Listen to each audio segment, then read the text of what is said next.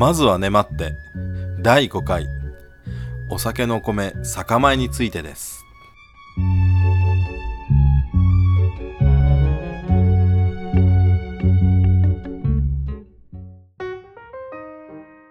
お酒作りの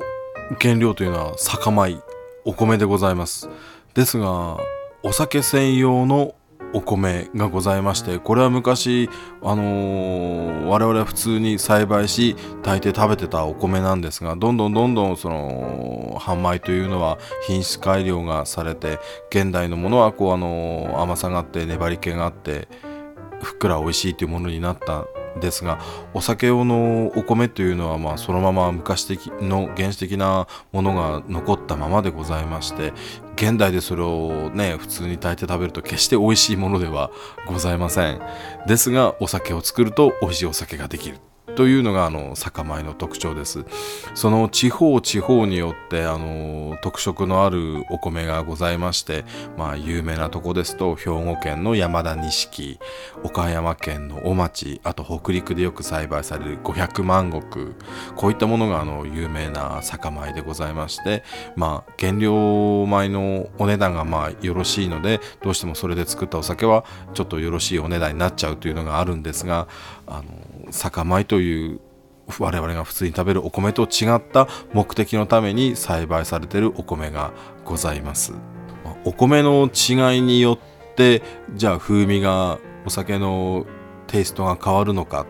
これはあの多大に変わるとトークラは思っておりますしトークラはあのよりそのお米の原料米の違いによってあのテイストを変えていくような仕込みを心がけております。例えば山田錦これあの酒米の王とか第一等品種だとかあの非常にあのお酒造りでは一番適したお米なんだという評価がなされておりますし東倉もそう思っております。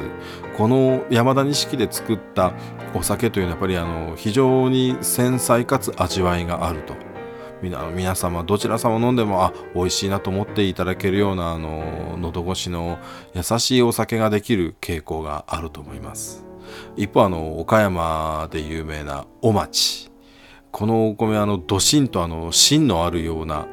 ボディがあるようなあのお酒になると思います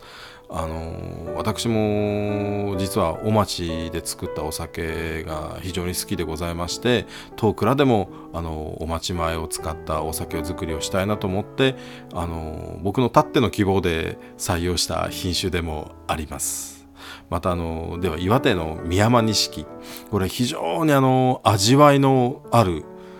あの口に含んだ時はそう柔らかいんですが徐々にこう口の中であのコクが広がるようなそういう特色があると思います。酒造りの違い。非常にね蔵元としても取り組んで楽しいことですし皆様もぜひあのお酒を飲みになる時に同じそのオクラのものを飲むというのも確かなんですがあの原料米違いで飲むと。今日はお町のお酒お町で作ったお酒で蔵違いで飲んでみようかなと、まあ、これはこれであの同じお町で作っても蔵によって蔵の個性が反映されてまた違うものになりますね。ああこの蔵のお町はこういう味なんだ。このお蔵さんのお町はあちょっと甘いんだとかそういうお楽しみ方もできると思います。いかがでしょうか？お酒の原料酒米にまつわるお酒の楽しみ方何か面白いことがありましたら僕にも教えてください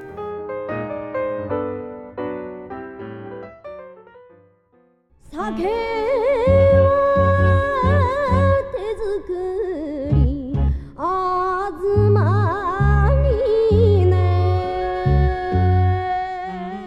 この番組はあずまみね酒造店がお送りしました。